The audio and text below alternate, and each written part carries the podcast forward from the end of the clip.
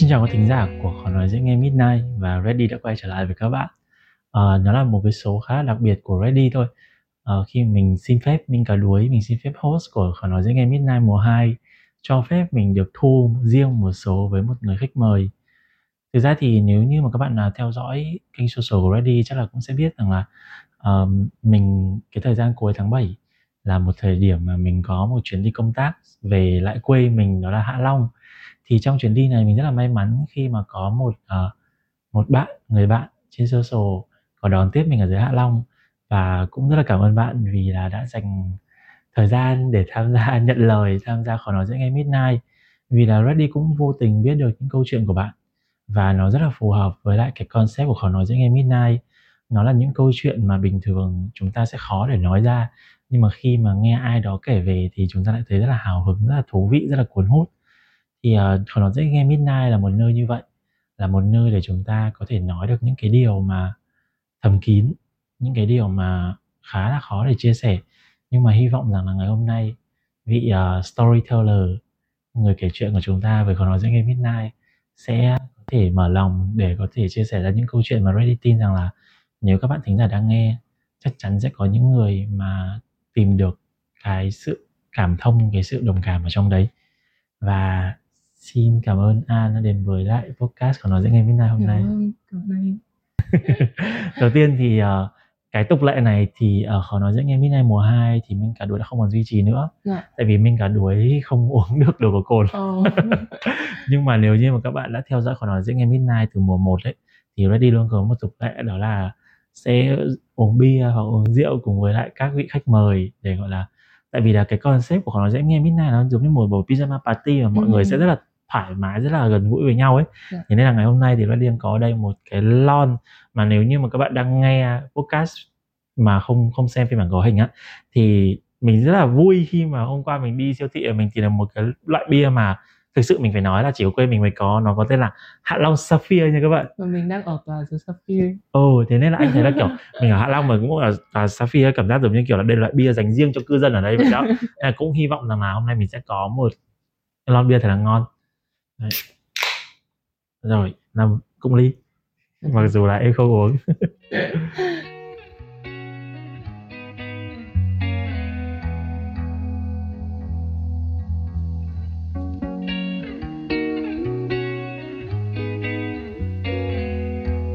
Ừm, ngon nha.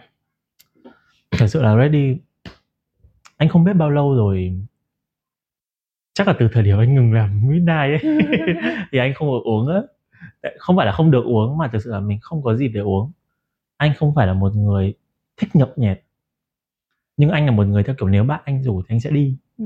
ờ, kiểu bây giờ anh cũng từng nói với em ấy đó là đừng rủ anh đi cà phê nữa ở cái độ tuổi của anh ờ, hãy cho anh uống những cái đồ gì mà nó nó có cảm hứng nó có cái mốt để mình nói chuyện để sâu một chút đi chứ ở độ tuổi của anh nó không còn là những cái cuộc nói chuyện xã giao theo kiểu là um, dạo này em làm nghề gì? Em ở đâu? Cuộc sống của em ra sao rồi?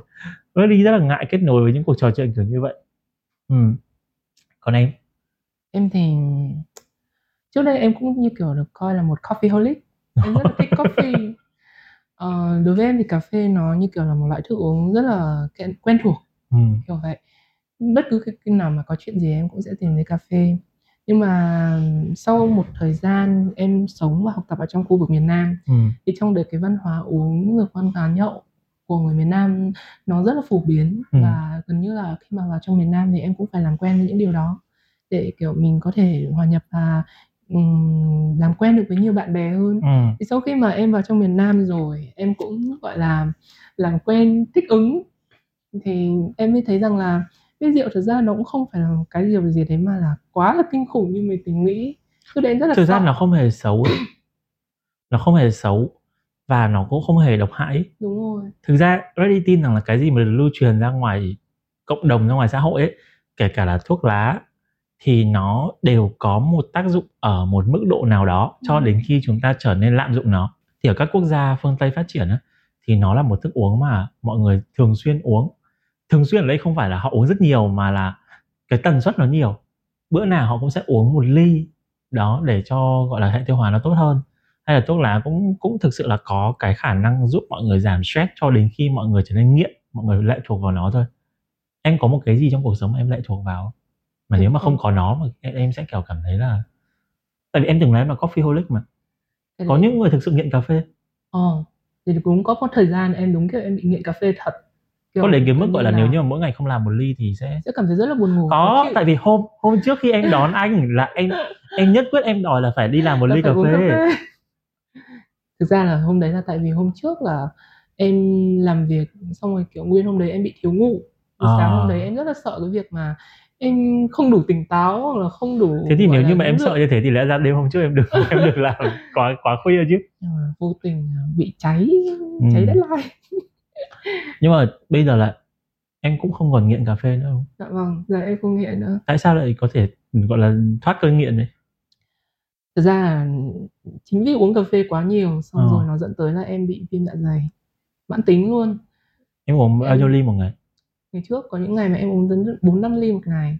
Mà em uống kiểu cà phê uh, cold brew với lại uh, pour over nên là nó nó sẽ rất là nó rất là nguyên chất nó rất là nguyên chất và nó mới đủ đôi. Nên em cảm thấy mình tỉnh táo. Có những lúc mà em cần cảm hứng làm việc thì em cũng uống cà phê. Người ta nghiện rượu thuốc thì em nghiện cà phê.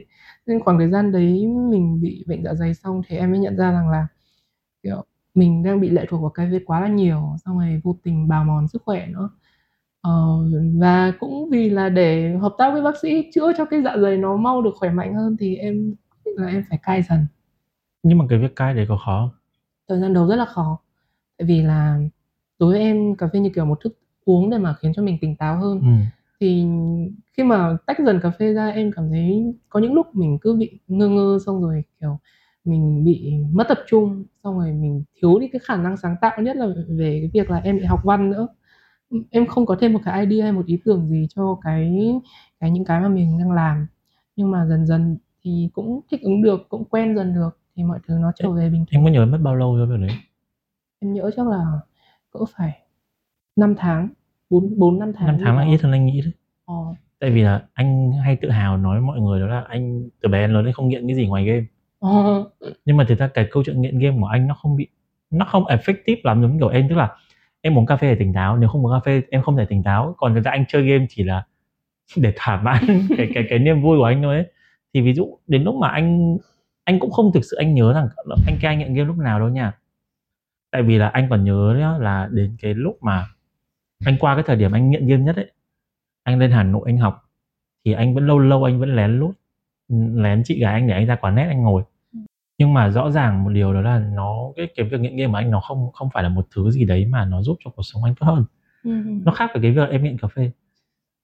Có một đợt anh thực ra cái này bạn nào mà theo dõi anh bạn sẽ biết này đó là anh lại không thể tỉnh táo bằng bất cứ một caffeine nào ngoại trừ Red Bull thực ra có một thời điểm không phải là anh nghiện Red Bull mặc dù là ngày nào mọi người cũng sẽ thấy anh bật hai lon. Hai lon là ít nha.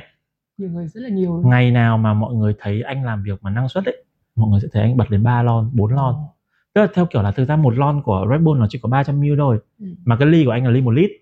Nên thường anh sẽ đổ hai ly hai lon vào và anh cho đá. Là vừa đầy. Ờ thậm chí là có những ngày mà anh anh thấy nó ngọt quá anh phải cho nước lọc vào. Nhưng mà anh cứ tưởng tượng là anh cứ mặc định là hai lon là sẽ xong một buổi làm việc tức là một buổi tức là một buổi sáng hoặc một buổi chiều á Ừ, thì ví dụ mà hôm đấy anh làm việc năng suất từ sáng cho đến tối là anh sẽ là bốn lon là gần một lốc luôn. Ôi, nó nhiều đến mức mà bây giờ là nó nó nhờn rồi. Ôi, ờ nó nhờn đến mức mà bây giờ anh gần như là không còn effective với lại nước năng lực nữa rồi. Ừ, ờ thì cái câu chuyện nghiện đấy và em cai á nhưng mà em có bao giờ nghĩ là nếu như mà nếu bây giờ em uống lại em có sợ nghiện tiếp không? Em không. Mới hôm qua em vừa mới uống đó kiểu em uống xong em cảm thấy rằng là mình có cảm thấy là mình tỉnh táo hơn ừ. mình nhiều năng lượng hơn nhưng mà mình sẽ không cảm giác như kiểu là mình cần lệ thuộc vào nó mà thay vào đấy mình có một cái để mình cân bằng lại. Ví dụ như trước đây là cái khoảng thời gian tính ra là cái khoảng thời gian mà em bị nghiện cà phê là lúc đấy là em đang gặp rất là nhiều cái rắc rối trong cuộc sống. Nó làm cho em đi học mà đúng không? Dạ đúng rồi. Học đại học dạ đúng ở rồi trong sài ở trong sài gòn năm nhất năm hai ở khoảng năm nhất trong năm sài hai gòn dạ vâng Và em nghiện cà phê từ đấy dạ vâng mà em còn nghiện kiểu cold brew dạ đúng rồi Tức cuồng là em rồi. đâu có uống, kiểu, cà phê vỉa hè giống như văn hóa ở Sài Gòn đâu? Em tự pha. Ờ. Em tự pha, pha rất là nhiều. Kiểu, trong tủ lạnh lúc nào sẽ có việc học của em stress thế cơ? Cái thời gian đấy là tại vì em chọn sai ngành. Em học sai ngành dẫn đến là việc Em học ngành học gì? Ngày thì em học sư phạm tiếng Pháp, học sư phạm của Đại học, ờ, Sư phạm Thành phố Hồ Chí Minh. Ờ. Thì Anh có thể hỏi tại sao, kiểu, không lên Hà Nội học mà lại vào đi xa thế không? Ờ, ừm, nó là một câu chuyện khá là dài. Mình tóm gọn thôi. Tóm gọn? Tại vì là Hà Nội cũng có rất là nhiều cái kỷ niệm, ừm, nó đối với em rất là không vui. Làm Chuyện yêu đương cả chuyện yêu đương, cả chuyện, ừm, gia đình, bạn bè các thứ. Ờ. Ờ, ký ức đẹp cũng nhiều. Thực ra mọi người cứ bảo là có thể là, ừm, giữa một cái trang giấy trắng và có một cái chấm đen thì mình tại tại sao mình cứ nhìn vào chấm đen mà lại không nhìn ra cái cái phần giấy trắng còn lại. Nhưng mà cái chuyện của em thì em cảm giác nó khác. Ký ức đẹp của em với lại Hà Nội rất là nhiều. Em đã từng có rất là nhiều trang văn và những bài thơ em viết trong nhật ký về Hà Nội, còn nhiều hơn cả Hạ Long nữa. Cái đấy em tự tin khẳng định luôn là thực sự Hà Nội đem lại cho em rất là nhiều cảm hứng và em cũng dành nhiều tình yêu cho Hà Nội. Nhưng mà có một vài chuyện liên quan đến chuyện tình cảm Ừm. và nó thực sự là nó khiến cho em cảm thấy bị khủng hoảng. Đến cái độ mà mỗi lần mà em em đi ngang Hà Nội thôi, hoặc là em cần phải lên Hà Nội để em bay vào trong Sài Gòn, thì chỉ cần đi ngang trung tâm thành phố thôi là em đã cảm thấy cái mood của mình nó bị đi xuống và nếu em ở Hạ Long thì em có thể bay Vân Đồn hoặc là Cát Bi. Thực ra ngày đấy là em cố chấp em đi Hà Nội tại vì vé Hà Nội đợt đấy có một vài đợt nó rẻ, rất rẻ, chỉ tầm 600.000. Mà kể cả là từ Hạ Long lên sân bay Nội Bài cũng đâu Là có đi qua trung tâm đâu. 300. Em đâu có đi qua trung tâm đâu. Là tổng là 900. Nhưng em đâu có đi qua trung tâm thành phố đâu để mà em nhớ lại về những kỷ niệm xưa. Cái xe của em là nó sẽ đi vào Em cố chấp em chọn xe kiểu thế à? Cũng do em cố chấp và một phần là cũng do em tính toán không tới. Xong rồi, à, anh biết cái xe xe trung chuyển của Vietnam Airlines và về sau Ờ, rồi. là hình như là đặt ở Tràng Thi thì phải. Đúng rồi, Đúng nó rồi. là cái cái cái văn phòng của họ. Dạ đúng rồi, là sẽ có xe trung chuyển từ Đúng, của yes, sân của yes, Vietnam yes. Airlines về 40.000. trong đó. Đúng rồi. Và vô tình cái điểm đấy ngày xưa là Điểm cũ hò. của em đã luôn đưa em ra đấy để em bắt xe về lại Hạ Long. Tại vì là xe trung À. chuyển của của một cái hãng xe mà em hay đi từ Hà Nội về Hạ Long ấy, là họ cũng đón khách trung chuyển ở điểm đấy luôn. Nên là vô tình nó cũng có rất là nhiều cái kỷ niệm nó gợi mà lại. đến bây giờ em nếu bây giờ em có còn có lúc nào em đi qua cái số cái điểm Tràng Thi đấy nữa không? Ôi có chứ anh. Lần Và nào mọi thứ vẫn ùa về? Thực ra để mà nói thì cái chuyện đấy nó đã xảy ra cách đây 4 năm rưỡi, 5 năm rồi. Ừm. Ờ, cái thời gian đầu, kiểu, lúc mới chia tay và cái thời gian lúc mà em mới vào Sài Gòn thì đúng thật là cái cảm giác đấy nó ùa về và nó làm cho em cảm thấy khá là tệ. Nhưng mà dần dần thì khi mà mình đối mặt với những cái điều đấy rồi thì cũng quen dần. Và bây giờ em cảm thấy rằng là em không bị ám ảnh quá về cái chuyện đấy nữa. Những cái ký ức đẹp ở Hà Nội Ám ảnh nó luôn vẫn còn. Có, nó có ám ảnh. Nó ám ảnh đến nỗi mà nó từng theo em vào đến giấc mơ và những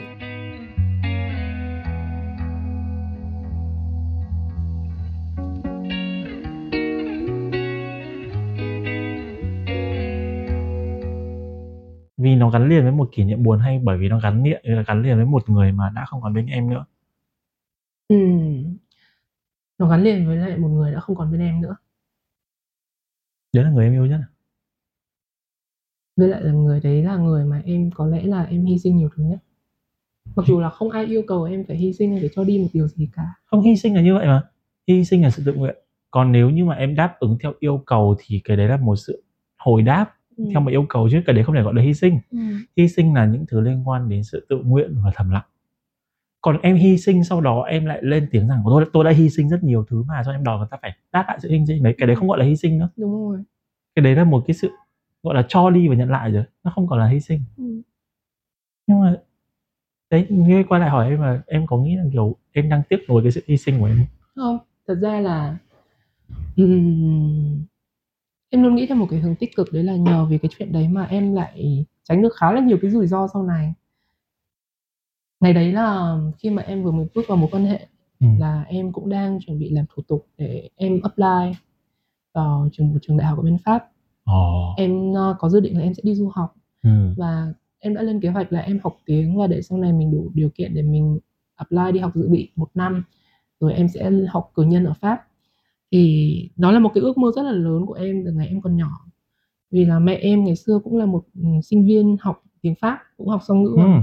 và em, như kiểu, được lớn lên trong cái cái tình yêu tình yêu, của mẹ dành cho cái đất nước đấy. Đấy là đặc trưng của những người học ở Hạ Long. Ngày xưa sẽ phải học tiếng Trung và tiếng Pháp rất là nhiều. Đúng rồi. Ừm. Cái trường, ờ, tiểu học Hữu Nghị anh, bây giờ vẫn còn đấy. Ờ, Dạ. ra không cần phải trường Hữu Nghị, ngày xưa chị anh là thế hệ 8X Ừm. là cấp 3 học vẫn học tiếng Pháp mà. Ừm. Mọi người đâu học tiếng Anh đâu, không học tiếng Anh luôn nha, mà vẫn học tiếng Pháp luôn. Ừ. Thôi em kể tiếp đi. Thì đó, thì vô tình là, ờ, em bị ảnh hưởng bởi mẹ Ừm. và mẹ em đã cho em thấy rất là nhiều cái điều đẹp đẽ ở nước Pháp, Ừm. ừm, và văn hóa Pháp. Nói về bất cứ một cái gì liên quan Pháp mẹ em cũng biết. Chính bởi lẽ đó mà, ờ, em từ ngày bé là em đã luôn luôn mơ ước rằng là mình sẽ có một ngày mình được qua Pháp mình học mình được học hỏi ở cái những cái tinh hoa của họ. Ừm uh, và nó là một ước mơ là lớn nhất mà em gần như em đặt hàng đầu. Cho tới khi mà, uh, người kia xuất hiện. Họ xuất hiện vào cái thời điểm nó khá là, ờ, nhạy cảm. Cái thời điểm đấy là em đang muốn khám phá thêm nhiều nhiều thứ về thế giới ngoài kia, cả về chuyện đi học, đi chơi, rồi về cả chuyện tình cảm. Thì lúc đấy nghĩa là về cái mặt cảm xúc thì em cũng rất là muốn có một người bên cạnh. Ờ, anh ấy thì đã đi làm và cũng rất là stable về công việc rồi. Và khi mà em quen anh ấy thì em đã tự nguyện, cái này em cũng phải bàn bàn bạc lại với cả mẹ, tại vì mọi người đều đang trong một cái tâm thế và tinh thần là chuẩn bị cho em đi du học. Em phải bàn lại: "Mẹ ơi, ờ, con nghĩ lại rồi, con không muốn đi nữa." Em lấy một cái lý do khá là stupid rằng là con cảm thấy Pháp như thế này như kia, mặc dù lúc đấy em thấy em rối lòng kinh khủng khiếp. Chỉ Thế để tức là em cái ở chuyện lại. Chuyện tình cảm của em với cả anh ấy là em cũng không nói với mẹ luôn?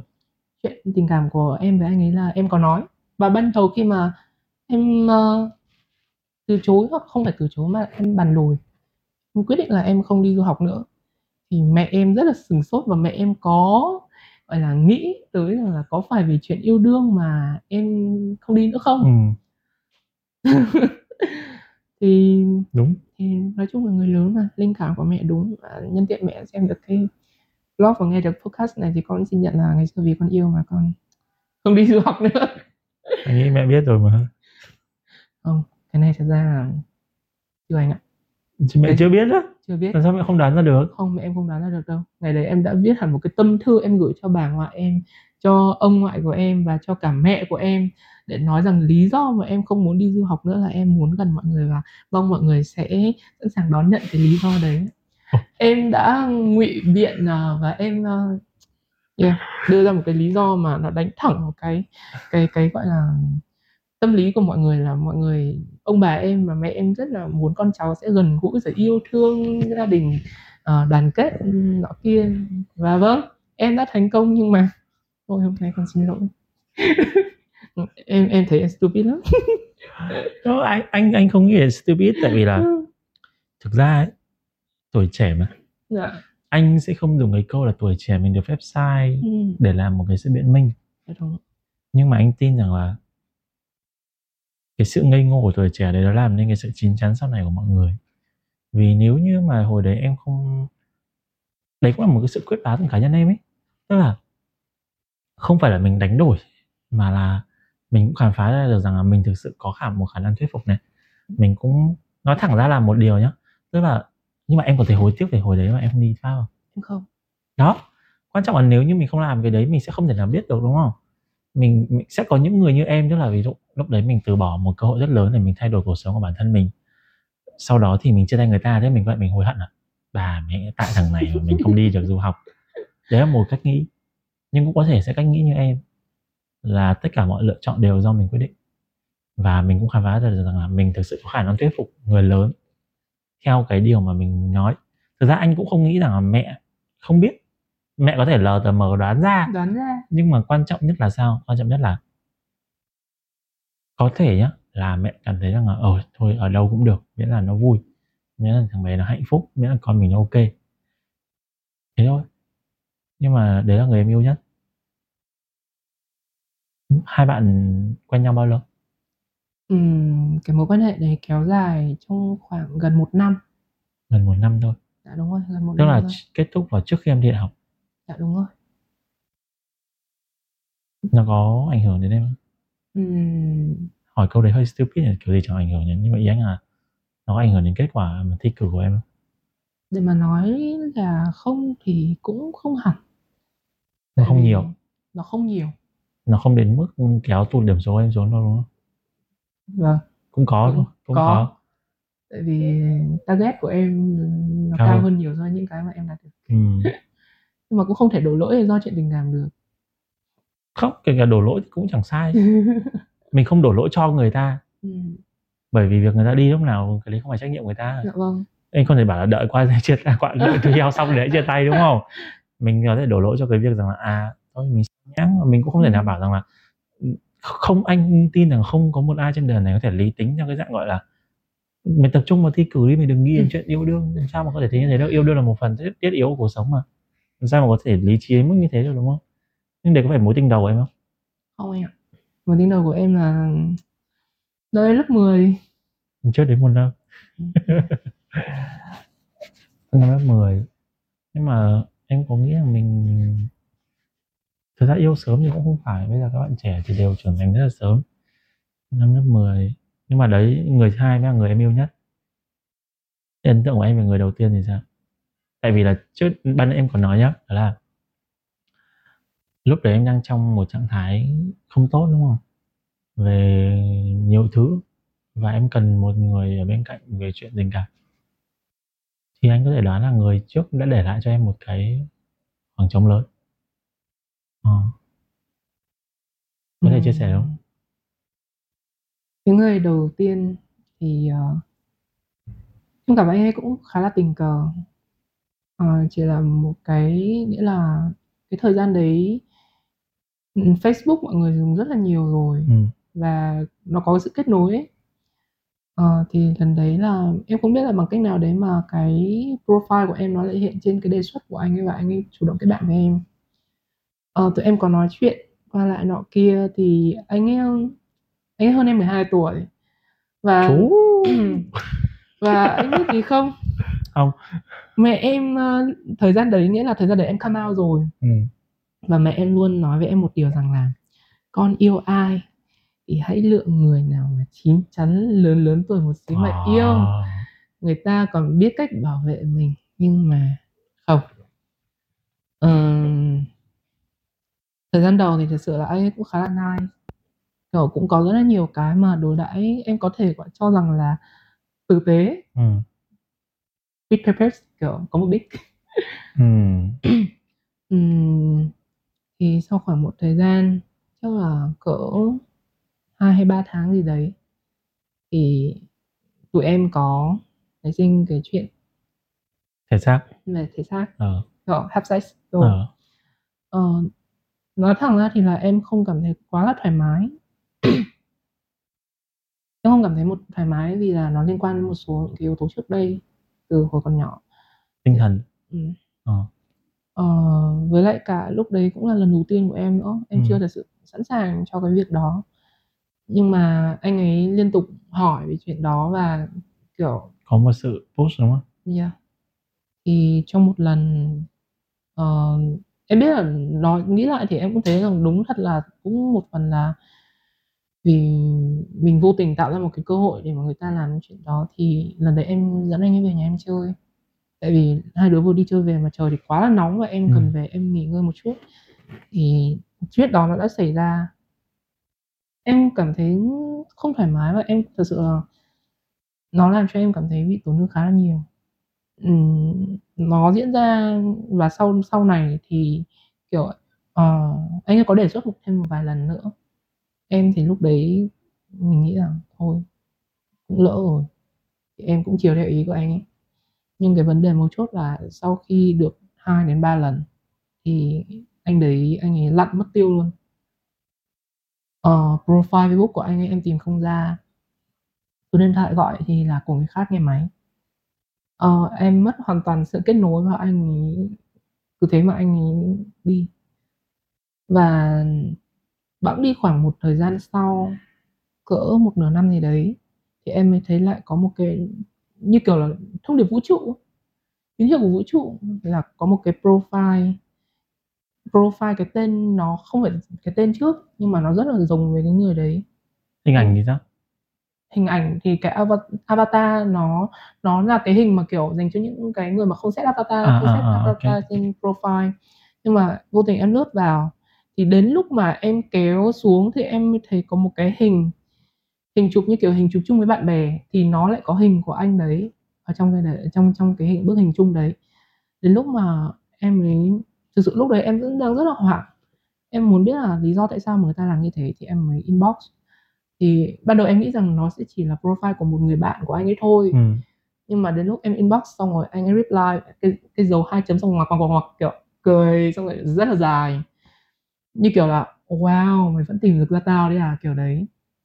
Thì giọng em mới hỏi là tại sao anh làm như thế? Thì anh mới nói rằng là anh ấy thích thấy đi lần đầu của những bạn còn non.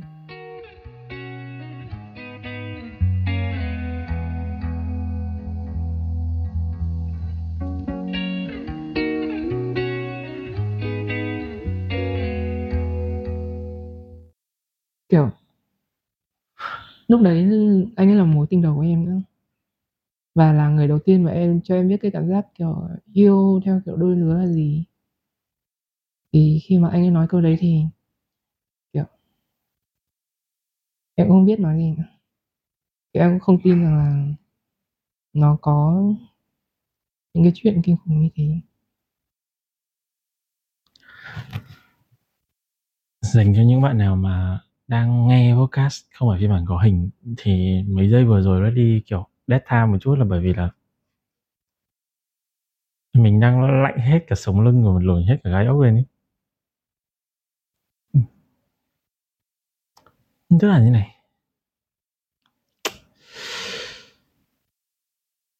Có, trên đời mình biết rằng có những người thực sự rằng là họ coi cái việc tình dục nó là một thú vui và họ thực sự là họ hunt, những gọi là virgin những trai tân, gái trinh, họ yêu thích cái việc được, gọi là phá, lấy đi lần đầu ai đấy. Nhưng mà, gọi là, đồi bại và khốn nạn và khá ố đến cái mức, gọi là, coi nó giống như một chiến tích ấy, thì mình nói thật là mình nghĩ là tiếng Việt không có một cái tính từ nào để mà Ready có thể mô tả về cả.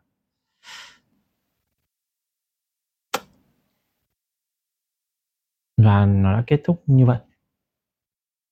Sau đấy em cũng không biết nên nói gì nữa. Và nó khiến cho em bị khủng hoảng một thời gian sau khá là dài. Chuyện đấy đã kéo dài trong bao lâu cái mối quan hệ đấy ạ. Tính ra là từ cái thời gian mà em quen anh ấy cho tới lúc mà có cái phát sinh về quan hệ thể xác và tới cái lúc mà anh ấy rời đi thì nó đúng bằng gần 4 tháng. Gần nghĩa 4 là tháng. suốt cái thời gian đầu là em không có ok với việc đấy. Ừ. và khi mà anh ấy đạt được rồi thì anh ấy đạt được lần đầu lần hai lần ba xong rồi và ba lần đấy nó chỉ cách nhau trong cỡ đúng một tuần một hai tuần gì Ừ. và yeah. và sau đấy nó làm cho em cảm giác thứ nhất mình vừa bị cảm giác bị bỏ rơi nó làm cho em cảm thấy bị sợ bỏ sợ cái cảm giác là mình bị bỏ lại với lại kiểu mình lúc nào cũng cần có một người bên cạnh để cảm thấy an toàn, nhưng mà rốt cuộc thì cũng không khá hơn là bao. Xong rồi nó làm cho em cảm thấy bị sợ, bị kiểu, nó mỗi lần mà với những người yêu cũ hoặc với những người khác, mỗi lần mà có sự tiếp xúc về mặt cơ thể, nó kia thì em, cái cảm giác mà cái em lạnh sống lưng mà em em đơ, mà em đứng hình, xong rồi em rúm gió lại đều là do cái cảm xúc của cái, những cái ký ức thì nó ùa về với lại cái câu nói cái câu mà Ừ. anh thích lấy đi những lần đầu những bạn còn non À, có những trên đời có những cái thú vui nó lệch lạc kiểu như vậy đấy có một cái điều á, thật ra mọi người cũng từng hỏi hay hỏi anh là làm như thế nào mà mình có thể nói người khác lệch lạc được Ừm. liệu có phải chỉ vì là quan điểm của họ không giống mình thì mình nói lệch lạc hay không anh nghĩ là cái điều đầu tiên nó có lệch lạc hay không nó dựa trên cái việc rằng là thực ra bạn có quyền làm tất cả những mọi điều mà bạn thích nhưng mọi người thường quên mất về sau câu đấy đó là chỉ cần là điều đấy không làm tổn thương người khác. Nếu như bạn làm điều bạn thích mà điều đấy lại là điều mà tổn thương một người thậm chí là nhiều người sâu sắc về cả thể xác và tâm hồn ấy thì đó là lệch lạc. Đấy là thú vui lệch lạc. Còn ví dụ như kiểu em biết ấy, thực ra nếu mà trong chuyện tình dục nhé có những người thích outdoor public gọi là phô dâm á cũng có người thích bạo dâm. Nhưng mà mình cũng không thể nói đó là lệch lạc được. Tại vì là thực ra thì cái thú vui đấy của họ không làm hại người khác. Nhưng mà có những cái thú vui kiểu như là sử dụng ma túy đá khi quan hệ tình dục thì đối với anh đó là hành vi lệch lạc. Và kể cả là cái việc của cái người kia cái mối tình đầu của em. Anh nghĩ hơn ai hết khi mà em nói là mối tình đầu của em em sẽ là người cảm thấy vô cùng bị xúc phạm ấy và tủi hổ về cái từ cái từ đấy. Thật ra anh sẽ chia sẻ một chút từ góc, góc độ của anh một chút nào. Anh trước đây ấy cũng từng một thời gian anh cũng cảm thấy là hơi vui vui một chút.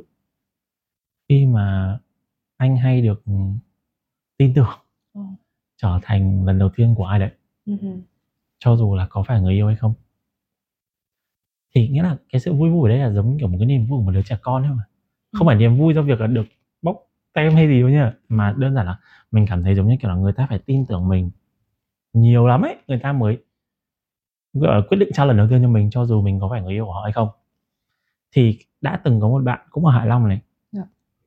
ờ, hồi đấy bạn ấy còn nhỏ và bạn ấy quyết định là anh là người đầu tiên của bạn ấy trong việc tình dục. Và từ đấy về sau kiểu trong người anh luôn luôn có một cái cảm giác giống kiểu anh anh cần có một chút trách nhiệm gì đấy với bạn ấy, ấy. Ừm. ví dụ như là vì kiểu như nói đùa mà thì nói một cách sống sát là mình là người dẫn bạn ấy vào đời thế nên là kiểu như là mình cũng cần quan tâm bạn ấy hơn thậm chí là anh quan tâm theo kiểu là học chuyện học hành gia đình của bạn ấy luôn Ừm. bạn ấy cũng chia sẻ với anh nhiều thứ thậm chí đến mức gọi là ví dụ sau này anh quan tâm đến khi nào mà bạn ấy thực sự có một người ở bên cạnh Ừ. thì vậy anh sẽ lùi đi. Để nó không phiền phức thôi. Chứ còn anh cũng biết rằng mối quan hệ nó không thể đi xa hơn nhưng anh không muốn phiền phức. Dạ chắc chắn rằng là không có một ai cho dù là đàn ông hay đàn bà kiểu tự muốn nhìn thấy một đứa mà đã từng đã từng quan hệ với người yêu mình mà ở ngay cạnh cả. Thì đấy là quan điểm của anh ấy. Dạ. anh không coi cái việc tình dục nó giống như một chiến tích được ấy. Dạ đúng rồi. tại vì là như này đúng là có sẽ có những người họ có một tư duy theo kiểu là à tao con này nó đẹp con này chân nó dài thằng này nó hot. Kiểu tao tao tao lên giường với nó là một cái chiến tích của tao đáng khoe. Nhưng mà các bạn vô tình các bạn quên mất rằng là khi mà các bạn khoe điều đấy thì cái người đối phương bên kia kìa Dạ. thực ra họ cũng có thể khoe ngược lại như vậy. Nhưng mà quan trọng là các bạn đang coi người đấy giống như là một đồ vật vậy đó. Tại vì không ai sở hữu hay là đánh chiến tích lên một con người cả. Người ta chỉ đánh chiến tích và sở hữu lên một món đồ vật thôi.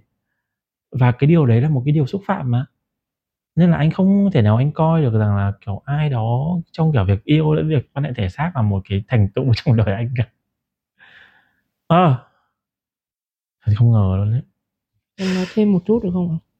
Cái này thì bây giờ có thể là tư tưởng của các bạn trẻ tại vì là tính ra bây giờ các bạn chỉ cần chênh em cỡ 2 hoặc 3 năm thôi. ừ. Các bạn hai 2006, 2007 và các bạn 2004 cách em 2 năm thôi mà. Nhưng mà cái mindset của các bạn đã có thể rất là khác rồi. Nhưng mà trong cái cái lớp của em trong cái cùng năm cũng nghĩa là cái niên khóa học trung cấp 3 của em thì các bạn ấy rất là khác. Em có một người bạn khá là thân.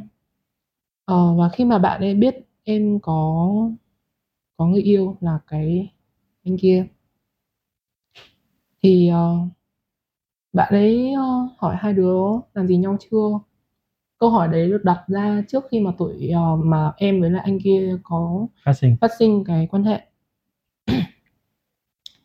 Ờ, nhưng mà tới lúc mà tụi em ờ, xảy ra chuyện đó rồi Ừ. và cái lúc mà em đang muốn bạn ấy nghe cái câu chuyện của em bạn em đang cần như kiểu là một cái sự giải thoát điểm điểm tựa một về cái tinh điểm thần đúng tựa không? ấy. Kiểu, để cho cái cảm xúc của mình ít nhất là có một người biết rằng là mình đang cảm thấy không ổn. Thì em đang tìm em em em Tìm tìm bạn tới bạn này. Và em bảo là "Ê mày ơi, bây giờ có cái này nó nó hơi khó nói một xí." Kiểu kiểu, có biến ấy. Em bảo thế. Xong rồi bạn mới nói câu là "Cái gì? Ờm, mày với thằng kia làm gì rồi, đúng không? Nếu mà có chuyện đấy là tao mày cạch mặt nhau ra không không không bạn bè gì với nhau nữa." Tại sao vậy? Em không biết. Bạn ấy coi rằng là việc một đứa vừa mới lên lớp 10 có chuyện đấy, xảy ra chuyện đấy thì nó thì nó như kiểu là nó nói về cái vấn đề đạo đức như kiểu em là đứa không ra gì. Con Và gái hay con trai? Dạ con gái. Và sau đấy thì em cũng phải chuyển hướng sang là nói về một chuyện khác, không liên quan gì đến người đấy cả. Và vô tình em không dám nói cái câu chuyện đấy với bất kỳ một ai, với bất kỳ một người bạn nào. Và chỉ đến thời điểm gần đây khi mà em bắt đầu em cảm thấy, kiểu, em bắt đầu em tự deal được với những cái cái cái chuyện đấy rồi thì em sẵn sàng để em chia sẻ với mọi người. Còn trước đây thì không. Em cảm tại vì là cái lúc mà mình cần được nói ra nhất, cần một điểm nhất Có thì bao nhiêu người đã nghe lắng nghe câu chuyện này của em rồi? Ừm, chắc anh Ready là người thứ 3. Hai người trước đấy là người thân của em? Hai người trước đấy là ờ, người đầu tiên là bác sĩ tâm lý của em. Người thứ hai là một người chị, ờ, cùng chung cái đợt, ờ, tập huấn về về cộng đồng LGBTIQ+. Tức là Chị ấy cũng là chuyên viên về mặt tâm lý luôn. Và khi mà nói chuyện thì chị ấy vô tình chỉ là đề cập về cái việc mà việc lạm dụng tình dục hoặc là những cái chuyện mà liên quan đến về khủng hoảng mặt tinh thần thì chị ấy có đặt một câu hỏi là "Em đã bao giờ mà từng bị những cái trải nghiệm đấy chưa?" Lúc đấy em cũng đắn đo nhưng mà sau đó em có trả lời. Thì là có là rồi. sau sau buổi podcast ngày hôm nay sẽ có ít nhất là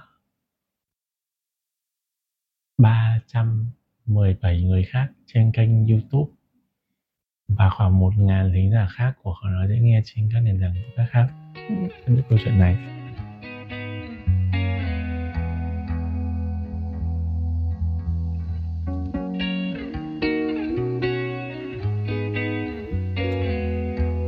Mình không biết là, kiểu, cái vị đắng này là do bia hay là do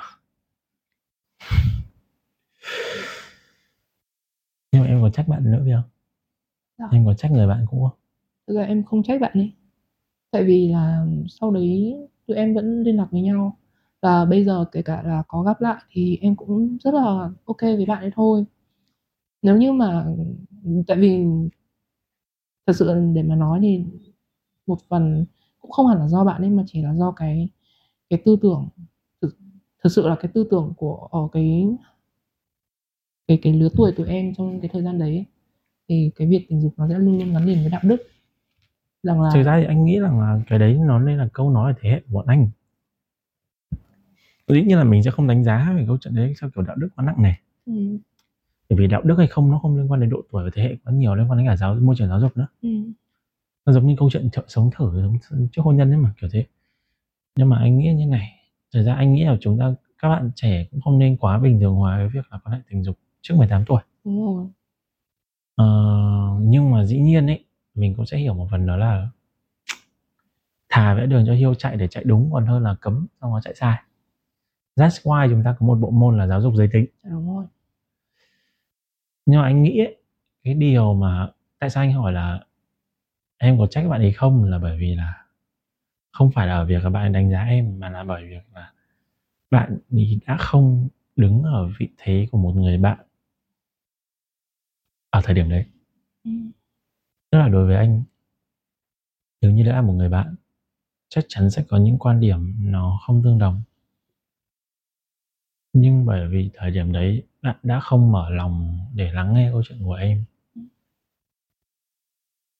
Không biết là nó đã kéo dài bao lâu cho đến khi mà em tìm được bác em có được bác sĩ tâm lý để chia sẻ được câu chuyện đấy ra. Nhưng anh hiểu điều đấy kinh khủng lắm. Vì là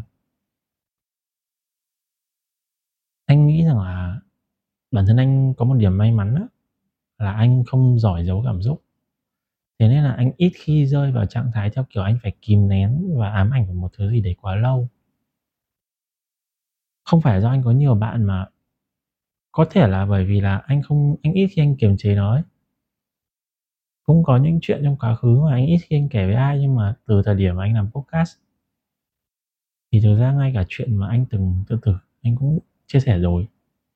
Chuyện mà gia đình anh không trọn vẹn và anh là con ngoài giá thú anh cũng từng nói rồi. Dạ. Nó là em hiểu ấy, cái việc là bị nói là kiểu con ngoài giá thú ấy, nó là một cái điều xúc phạm kinh khủng ấy. Trong khi anh là con con của vợ cả. Dạ. Nhưng mà cái thời điểm anh quyết định nói, nói ra ấy, Dạ. anh không biết sẽ sẽ có bao nhiêu bạn nghe, sẽ có bao nhiêu bạn đồng cảm với câu chuyện của anh. Nhưng mà khi anh nói ra anh cảm giác giống như kiểu là anh không có một bí mật gì trong người ấy, tại vì là Ừm. đôi khi cái cảm giác mình sợ mình ám ảnh đó là bởi vì mình sợ người ta phát giác ra cái bí mật đó. Mặc dù trong cái bí mật đấy mình không phải là thủ phạm. Ừm. Mình không giết người cướp của, mình không làm hại ai. Nhưng vì đấy là một quá khứ không vui nên mình buộc phải giấu. Và chính vì việc là mình buộc phải giấu nó khiến cho cái tâm lý của mình ngày càng nặng nề và mình càng ngày càng bị ám ảnh hơn. Em đã mang em đã mang cái gánh nặng đấy đi suốt một thời gian đủ dài ấy. Em bắt đầu đến gặp bác sĩ tâm lý lần đầu tiên là bao giờ? Ờ, lần đầu tiên em gặp bác sĩ tâm lý là vào năm 2021. Và cách đây mười mười mấy tuổi. Ừm, 20 Tức là em đã mang suốt câu chuyện đấy đi theo mình 4 năm trời. Vâng. Cho đến cái ngày em tìm được người đầu tiên mà lắng nghe nó. Dạ. Tại sao em lại tìm đến bác sĩ tâm lý vậy? Lúc đấy là lúc mà em tìm đến bác sĩ tâm lý thì không phải là vì cái chuyện đấy nó ám ảnh em. Ừm. Không phải là vì cái tổn thương đấy nó đang ám ảnh em từng ngày nữa, Ờ. mà là vì một cái, ừm, vấn đề khác, nó liên quan đến chuyện học. Ờ. Về cái áp lực cuộc sống, tại vì là cái nhịp sống ở Sài Gòn thật sự đối với em mà nói cái thời gian đầu nó nó nó quá là Khắc nghiệt. em em dùng từ khắc nghiệt. Ừm. Nhưng mà sau một thời gian thì mình cũng thấy bình thường thôi, nhưng mà đối với em thì thật sự là lúc đấy nó quá là khắc nghiệt và em em, như kiểu là, em không thể chịu được nữa. Thế đến lúc đấy em bắt đầu cảm giác như kiểu mình cảm giác mình thấy bại hoại và mình không muốn sống nữa, thì em mới nhận ra rằng là tâm lý của mình đang rất không ổn. Và em đi khám bác sĩ thì, uh, khi mà em gặp những người bác sĩ tâm lý và cả những người nhà tham vấn tâm lý thì họ đều nói rằng em đang bị một cái triệu chứng đó là trầm cảm. Và đến khi mà em bắt đầu chuyển sang hướng là tham vấn và trị liệu thì, um, chị tham vấn viên chị cho em làm một cái bài kiểm tra và chị nói rằng em có chỉ số nhân cách yếu. Và chị ấy mới hỏi lại tất cả mọi chuyện là từ ngày em còn nhỏ cho tới ngày, ừ, lớn lúc mà em lớn có một cái biến cố gì đấy nó xảy ra mà khiến cho em cảm thấy lúc nào cũng cũng bị rụt rè, cũng bị thu mình lại, cũng làm cho em phải co rúm người lại như thế không? Thì đấy mới là lúc mà em mới quyết định là em nói ra hết tất cả mọi thứ. Trên cơ sở là chị ấy làm cho em cảm thấy rất là an toàn. ừ. Thì, ờm, chia sẻ câu chuyện đấy xong thì yeah, chị là người đầu tiên mà em dám nói ra. Và cũng vì mà nói ra được mà cái việc mà điều trị, cái việc mà trị liệu nó cũng ổn hơn rất là nhiều. Và sau đấy em mới nhận ra được rằng là cái việc nói ra được một cái chuyện gì đấy mà mình dám đối mặt với nó thực sự rất là quan trọng ấy.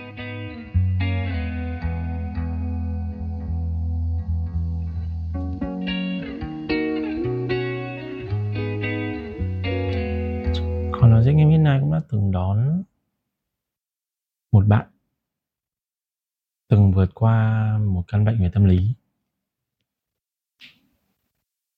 Và thực ra Reddy nghĩ rằng là có vị khách mời khác, những storyteller khác cũng có những cái bóng bóng đen trong tâm lý của họ. Nhưng mà họ thứ nhất là họ chưa gọi tên nó ra hoặc là họ chưa đủ dũng cảm để đối diện với nó. Thì anh nghĩ là cái việc là em gặp được một em dám đi gặp bác sĩ tâm lý đó đã là một cái cái cái bước chuyển rồi. Đến ngày hôm nay thì cái câu chuyện của năm lớp 10 thì nó còn ảnh hưởng đến em không? Vẫn còn. Không còn. Sau gần 10 năm. Cũng không tới 10 năm. Gần. Từ năm em lớp 10 bây giờ là Em 6 năm, 6 năm. 6 năm 7 năm. Sau sẽ sau người thứ nhất và người thứ hai đó em còn có thể yêu và tin tưởng ai nữa không? Thực ra để mà nói yêu thì có. Nhưng mà để nói về cái chữ tin tưởng thì thì không. Em yêu làm sao được khi em không tin tưởng? Nhất là về nhu cầu cảm xúc mình cần có một người ở bên cạnh để đúng kiểu gọi là cảm cảm cảm giác yêu đương Ừm. thì là có nhưng mà khi mà họ bên cạnh em em sẽ lại luôn luôn đặt một cái câu hỏi là họ liệu có bỏ rơi mình hay không hay là họ có lại gây ra những không phải gây ra mà làm những cái chuyện kia không kiểu em cũng bị ờ. và nhất là với những cái lần đầu mà có sự kiểu về physical thể xác. touch Ờ. Tiếp xúc thể xác. Ừm. thì em sẽ cảm thấy bị lại là một cái sự co rúm người lại. Vậy là Không bây giờ nó hạn chế em cả việc tiếp xúc về mặt thể xác với cả người yêu luôn à? Trong thời gian đầu. Nghĩa là em sẽ cần phải có thời gian để mà em làm quen được với những cái những cái sự tiếp xúc đấy. Còn nếu như mà mọi thứ nó quá là nhanh và quá là bất ngờ nhất là khi mà cái nền tảng về mặt tình cảm giữa hai đứa mà nó chưa đủ vững thì thì nó sẽ làm em cảm thấy khá là hoảng. Kiểu ừm, à? có thể là em không bị ám ảnh về cái câu chuyện kia nữa, nhưng mà khi mà họ ngay khi mà họ vừa mới động vào em thì, như kiểu là, từ trong cái vô thức nó nó phát ra một cái tín hiệu là không ổn. Ừm. Xong rồi, như kiểu là, tất cả những cái cảm giác của cái câu chuyện kia nó lại nó lại trực tiếp nó đánh thẳng một phát, xong rồi em tỉnh cái xong rồi em giật mình lại. Ừm. Nên là thật nên là thật sự là thời gian đầu mà nói thì để mà em thực sự là gần gũi được với lại một người, ví dụ Ừm. người yêu mới ấy, hay là một người nào đó khác, hoặc là thậm chí là chỉ là những cái tiếp xúc cơ thể bình thường, xã giao với mọi người bình mọi người bình thường thôi. Nó cũng làm em cảm thấy hơi khó khăn một chút. Nhưng mà có lẽ là bây giờ mọi thứ chắc nó cũng ổn hơn rất là nhiều so với thời gian đầu. Anh không hình dung ra được. Thường trong trường hợp như thế này thường mọi người sẽ dùng, kiểu, anh rất là đồng cảm, rất là thông cảm nhưng mà thật sự là anh nghĩ không chỉ anh mà có rất nhiều thính giả đang nghe podcast ngày hôm nay mà nghe câu chuyện của An á, bọn anh sẽ không bao giờ hình dung ra được câu chuyện đấy. Giống như là Lady Gaga đã từng có bài là "Till it happened to you" "You never know till it happened to you." Thật ra ở cái thời điểm đấy mọi câu nói nghe có vẻ động viên theo kiểu là "Ôi, rồi mọi chuyện sẽ tốt thôi" hay gì đấy, nó không giúp cho người ta tốt lên. Và anh cũng không anh không ở trong ở trường hợp đấy và anh tin rằng là cũng không ai xứng đáng phải ở trong trường hợp đấy để đồng cảm với câu chuyện đấy của em cả. Anh rất xin lỗi nếu như mà điều đấy làm em buồn nhưng thực sự là anh nghĩ là không ai xứng đáng ở trong trường hợp đấy để phải đồng cảm với em. Để mà cảm thấy rằng là, à, mình phải trải qua ít nhất một lần để mình hiểu cảm giác người ta như thế nào ấy. Thực có những chuyện nó xảy ra trong đời và nó không mang lại cho mình một bài học gì đấy quá lớn, không mang lại cho mình một bài học gì đấy đáng giá ấy. Ờ, thế nên là tại sao mà có rất nhiều lần anh cứ hay nhắn mọi người đó là tại sao các bạn cần nghe những câu chuyện của những người đi trước là bởi vì các bạn hạn chế những thất bại không đáng có. Còn dĩ nhiên là chúng ta thành công từ những thất bại nhưng không phải thất bại nào hay là bất cứ một nỗi đau nào trong đời nó thực sự đáng giá cả. Có những thứ nó sẽ ám ảnh em đến mãi sau này ấy. Giống như cái việc là anh không được dòng họ nội của anh thừa nhận là anh anh không có tên trong gia phả họ nội nhà anh luôn. Đấy đã từng là một cái niềm tủi hổ của anh. Và nó cũng là một cái niềm đau và thực sự là anh chẳng có học được cái gì từ cái đó cả. Dĩ nhiên là thời gian đầu thì mẹ mình rất là hay động viên theo kiểu là ở bây giờ con như thế rồi con phải cố gắng học hành để sau này chứng minh với mọi người con là một đứa tài giỏi." Chứng minh rồi để làm gì? Bây giờ anh mọi thứ rất là ô kê, anh đâu có nhu cầu nhận lại họ hàng đâu. Anh từ chối tiếp xúc với họ hàng luôn mà. Thì cái bài học đấy nó cho anh được cái điều gì? Không cho mình được một cái điều gì cả. Ừ, thì không phải là không có bài học diễn ra, nhưng mà đấy có thực sự là coi là bài học không? Bài học nó phải là một thứ có giá trị vậy để đúc kết kinh nghiệm. nhưng mà cái bài học của em nó đang quá lớn so với những cái gì em có thể handle được thậm chí nó cản trở cả cái sự phát triển của em sau này đấy, như em nói đó là sau thời gian rồi em cũng phải tin tưởng ra một tí, một chút gì đó, đúng không? Nhưng mà có rất là nhiều người sẽ là kiểu như là lần đầu không ok. Nhưng lần hai, nó nó sẽ giúp cho mình giải tỏa tâm lý. Mình cũng bắt đầu mình hiểu rằng là à vẫn có những người tốt yêu thương mình. Đến lần ba nó cũng sẽ gỡ ra một phần, nhưng em đến bây giờ thì sau sau đấy là em đã quen bao nhiêu người tiếp theo rồi. Ừm, năm người. Tức là sau người thằng khốn là lần một. Sau cái người mà em yêu lần hai thì là có ba người đúng không? Dạ đúng rồi. Nhưng mà sau những lần đấy ấy, cái cảm xúc nó có bớt nó có đỡ tốt hơn không? Hay là nó vẫn sẽ nặng nề như thế? Nó chỉ tốt hơn một xíu. Không đáng kể đúng không? Nói chung là không đáng kể cho lắm nhưng mà cái thời gian này mà em có thể chấp gọi nhận. là chấp nhận và kiểu em có thể gọi là mở lòng với họ. mở lòng với những người sau nó cũng sẽ Ngắn đồng hơn. thời nó sẽ ngắn đi một, một ngắn hơn một xí một chút. Em cũng dễ chấp nhận hơn và mỗi lần mà cái cảm xúc đấy nó nó khiến em bị lạnh sống lưng thì nó cũng nó cũng không làm em cảm thấy là quá là đáng sợ. không phải là quá hoảng loạn. Vâng quá là hoảng loạn nữa. Mà em có thể gọi là em em handle được. Nhưng mà trên một mức độ nào đó thì, nhưng mà thật ra mọi người nhìn em vào cái những người ở gần em nhìn em vào cái khoảnh khắc đấy thì vẫn thấy rõ là thật sự em đang không ổn tại vì đấy đâu phải một cái KPI để em phải chinh phục đâu. Đấy không phải một cái KPI theo kiểu là ok, mỗi lần em yêu thì cái thời gian để mà em tin tưởng họ nó bớt đi một khúc thì thì bao nhiêu lâu nó mới hết? Đúng không? Bao nhiêu lâu nó mới hết được cái đấy? Thế nên anh mới nói đấy là một bài học. không, không có giá trị. Rõ ràng mình cũng chẳng học được cách là mình trân trọng hay yêu thương người ta hơn. Đấy là lý do tại sao mà nó đi cũng tin rằng là những tên tội phạm về mặt tình dục và tinh thần đó, xứng đáng phải chịu những bản án cao hơn hiện tại ít nhất là tại Việt Nam. Đó là lý do tại sao mà mọi người chúng ta cần phải chung tay để bảo vệ thế hệ trẻ trước những cái gọi là vừa là cái sự lừa lọc của người lớn mà vừa là những cái sự cám dỗ. Sự cám dỗ ở đây là do cái việc là thay đổi về tâm sinh lý. Cái đấy nó cũng cám dỗ mà chứ đâu phải là không đâu. Cám dỗ cả về cái việc là cảm xúc yêu đương. Mình lần đầu mình yêu mình chắc chắn là mình sẽ bị người ta dùng những cái lời theo kiểu là em không yêu anh à em không thương anh à ừ. đó là, đấy là một cái chiêu trò để thao túng tâm lý để gọi là em các bạn sẽ bị rơi vào một cái áp lực kiểu phải chứng minh tình yêu của mình với một người khác Ừ. Ready sẽ không đi sâu vào cái khía cạnh tâm lý và tình yêu bởi vì mình không phải chuyên gia và khó nói dễ nghe Midnight cũng không phải là một podcast đi theo hướng để phân tích những cái case như vậy nhưng mà tôi tin rằng câu chuyện của của An thật ra thì nó xưa nhưng mà sẽ không bao giờ cũ á. và sẽ luôn luôn có những người ở ngoài kia, họ rơi vào trường hợp giống như An. Dĩ nhiên là Reddy và An đều đều hy vọng là không ai. Như Reddy ban nãy nói là không ai xứng đáng phải phải phải trả giá cái điều đấy cả, phải trải nghiệm cái điều đấy cả. Nhưng vẫn có những người gặp trường hợp đấy và có thể họ kém may mắn hơn em một chút.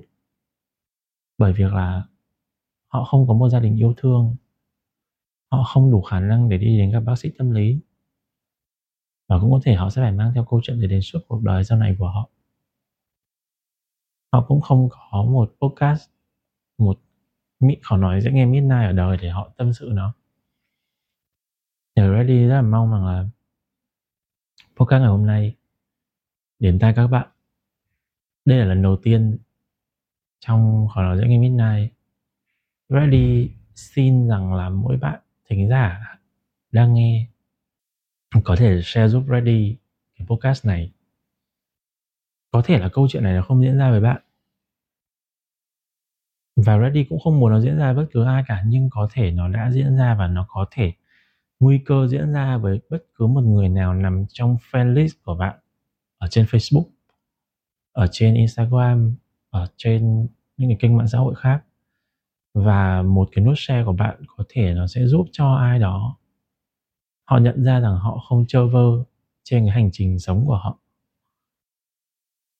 Và uh, đi nghĩ là đấy là một vết thương mà các bạn sẽ không thể nào chữa lành được chỉ bằng những câu chuyện đồng cảm của những người khác bây giờ mọi người hay dùng với nhau những cái từ kiểu healing podcast, những cái podcast chữa lành á. Nhưng mà bao nhiêu những cái podcast trong đấy nó thực sự chữa lành hay là nó chỉ là những câu chuyện đồng cảm thôi? Ví dụ như nãy giờ các bạn nghe một câu chuyện của An mà các bạn cảm thấy rằng là câu, mình cũng tìm được bản thân mình trong đấy. Về việc rằng là mình không có người để lắng nghe, mình cũng từng trải qua một mối quan hệ toxic. Nhưng mà Reddy xin phép nói với bạn rằng là đấy không phải là chữa lành đâu. Cái sự đồng cảm mà bạn cảm nhận thấy ở An ngày hôm nay ấy nó chỉ là bước đầu thôi. Nó chỉ là bước đầu trong việc bạn nhận diện rằng là bạn không chơi trọ trong cuộc sống này. Còn để bạn bước đến bước tiếp theo, bạn đi qua bước nhận diện, bạn đi đến bước chữa lành thực sự ấy, nó phải nằm ở cái việc rằng bạn hiểu bản thân bạn, hiểu được nền tảng hiện tại của bạn. Và hiểu được rằng cái cách mà bạn thực sự cần chữa lành cả về tinh thần, cả về thể xác, nó là gì? Rất là may mắn là trong tháng 8 thì Ready và In Team sẽ debut một series podcast mới với cái slogan là chữa lành khoa học có tên là Life Show. Trong podcast đấy thì Ready sẽ trò chuyện cùng với lại một life coach, là một người chuyên gia về thấu hiểu và chữa lành, ứng dụng những cái công nghệ về khoa học để áp dụng cho việc chữa lành để các bạn hiểu được rằng là cái con đường mình đi như thế nào, sứ mệnh của mình ra sao, đường đời của mình nó là gì cái bài học để mình trưởng thành nó là như thế nào? Thì mời các bạn đón nghe live show podcast vào tháng 8 và Ready xin một lần nữa Ready nhắc lại đó là, lần đầu tiên mình xin các bạn rằng các bạn đang nghe podcast ngày hôm nay, có thể nhấn giúp Ready và An một nút share để những người bạn của các bạn hiểu được rằng là đây là một câu chuyện thực sự, nó là một câu chuyện rất đáng phải lên án. Nhưng ngược lại, ở phía những người là nạn nhân. Họ rất đáng được cảm thông và rất đáng được bao dung, mặc dù họ là nạn nhân. Họ đáng được bao dung để họ, để mà chúng ta lắng nghe rằng là ai cũng có một cái sai lầm gì đấy trong cái quyết định tuổi trẻ. Nhưng mà sai lầm là khi chúng ta trải qua rồi, chúng ta mới biết nó là sai lầm mà. Nếu như lúc đấy đã nhận diện được là sai lầm thì sẽ không ai phạm sai lầm hết. Mọi người đều xứng đáng được một cơ hội để được chia sẻ, được lắng nghe và được chữa lành. Ừ anh rất cảm ơn em dạ. vì đã tin tưởng anh tin tưởng khỏi nói dễ nghe midnight tin tưởng các thính giả đang đang nghe cùng câu chuyện của chúng ta dạ. để em lựa chọn anh là người thứ ba được lắng nghe câu chuyện này anh rất biết ơn về điều đấy và lựa chọn rằng là sau podcast ngày hôm nay có thể có những điều mà gia đình em sẽ biết thêm ừ. anh mong rằng là em sẽ luôn luôn vững chân và tin tưởng vào bản thân mình cho dù bất cứ chuyện gì sắp tới nó có thể diễn ra. Ừ. và anh cũng mong là em nhớ rằng là còn nói dễ nghe midnight có một hộp thư là inyourside.midnight.gmail.com để bất cứ lúc nào em cảm thấy rằng là mình có một câu chuyện mình khó để chia sẻ thì bên cạnh cuốn nhật ký của em thì hòm thư đấy sẽ là một nơi đủ đáng tin để em có thể chia sẻ những câu chuyện mà đúng như tiêu chí của chúng ta đó là khó nói nhưng mà thực ra khi nó chia sẻ ra nó lại có rất có giá trị với những người nghe anh không muốn xoáy sâu vào nỗi đau của em nhưng mà nếu như nỗi đau của chúng ta được nói ra mà nó lại giúp cho mình nguôi ngoai một phần nhỏ và nó lại giúp ích có giá trị cho những người nghe thì anh nghĩ đó vẫn là một điều đáng để làm cảm ơn em dạ. đây ừ. em có một lời nào muốn chia sẻ với các thính giả không ừ. ví dụ như là kinh nghiệm của em sau khi em đã chiến đấu với một câu chuyện đấy một cách rất là mạnh mẽ? Um, đầu tiên là dành cho những ai dành cho những bạn cũng gặp phải một cái câu chuyện hoặc là có những cái tình huống tương đồng với mình thì uh, mong rằng các bạn sẽ luôn luôn mạnh mẽ vượt qua. Uh, để mà nói thì mạnh mẽ ngay tại một thời điểm nào đấy sẽ rất là khó tại vì chúng ta cần phải có thời gian để đối mặt với chính cái câu chuyện của mình. Nhưng mà mình tin rằng là sự vững tin vào bản thân sự mạnh mẽ và ngoan cường sẽ luôn luôn đưa bạn đến nơi mà bạn cần phải đến. Ờ, bản thân mình nếu như ngày đấy mà yếu đuối và quyết định tự kết thúc lại cái hành trình sống của mình mặc dù ngày đấy mình đã từng có những cái lần rất muốn dừng chân lại nhưng mà mình đã không làm vì mình, ít nhất mình có động lực là mẹ của mình đang ở nhà, đang chờ mình đi học về mỗi ngày. Và sau sau khi vượt qua được cái khoảng thời gian đấy rồi thì đã có rất nhiều điều thật sự rất là kỳ diệu, rất là tươi đẹp nó đến. Và tất cả mọi thứ đều đang chờ ở phía trước. Những điều tươi đẹp nhất đều đang chờ ở phía trước. Và mình tin rằng là, cũng như anh Reddy nói, đó là chúng ta không bao giờ đáng phải học những bài học nó quá đắt giá như thế. Nhưng mà trong cái hành trình chữa lành của mình mình luôn được mọi người nói rằng là bạn càng giỏi bao nhiêu bạn càng kiên cường bấy nhiêu thì cuộc sống sẽ lại càng thử thách bạn rất nhiều rất nhiều rất nhiều. Để đến một ngày bạn nhận ra rằng bạn thật sự yêu tú và bạn đang đem tới những điều tốt đẹp cho người khác. Và mình mong rằng bạn sẽ luôn luôn tin vào giá trị của mình uh, và cái này điều mình sắp nói là dành cho tới những người bạn. Ờ, những người mà có những người bạn là nạn nhân của về về vấn đề lạm dụng tình dục. Hoặc có những người đang trải qua những giai đoạn khó khăn trong cuộc sống. Thì mình mong tất cả mọi người sẽ cố gắng cởi mở để có thể ít nhất là lắng nghe câu chuyện của họ để họ cảm thấy không bị tranh vênh và bị chơi vơi.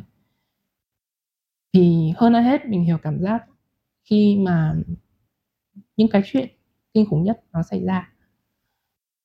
Mình không có một ai để lắng nghe thì nó lại còn kinh khủng hơn gấp 10 lần so với việc mà những cái điều xảy ra trước đó nó đến.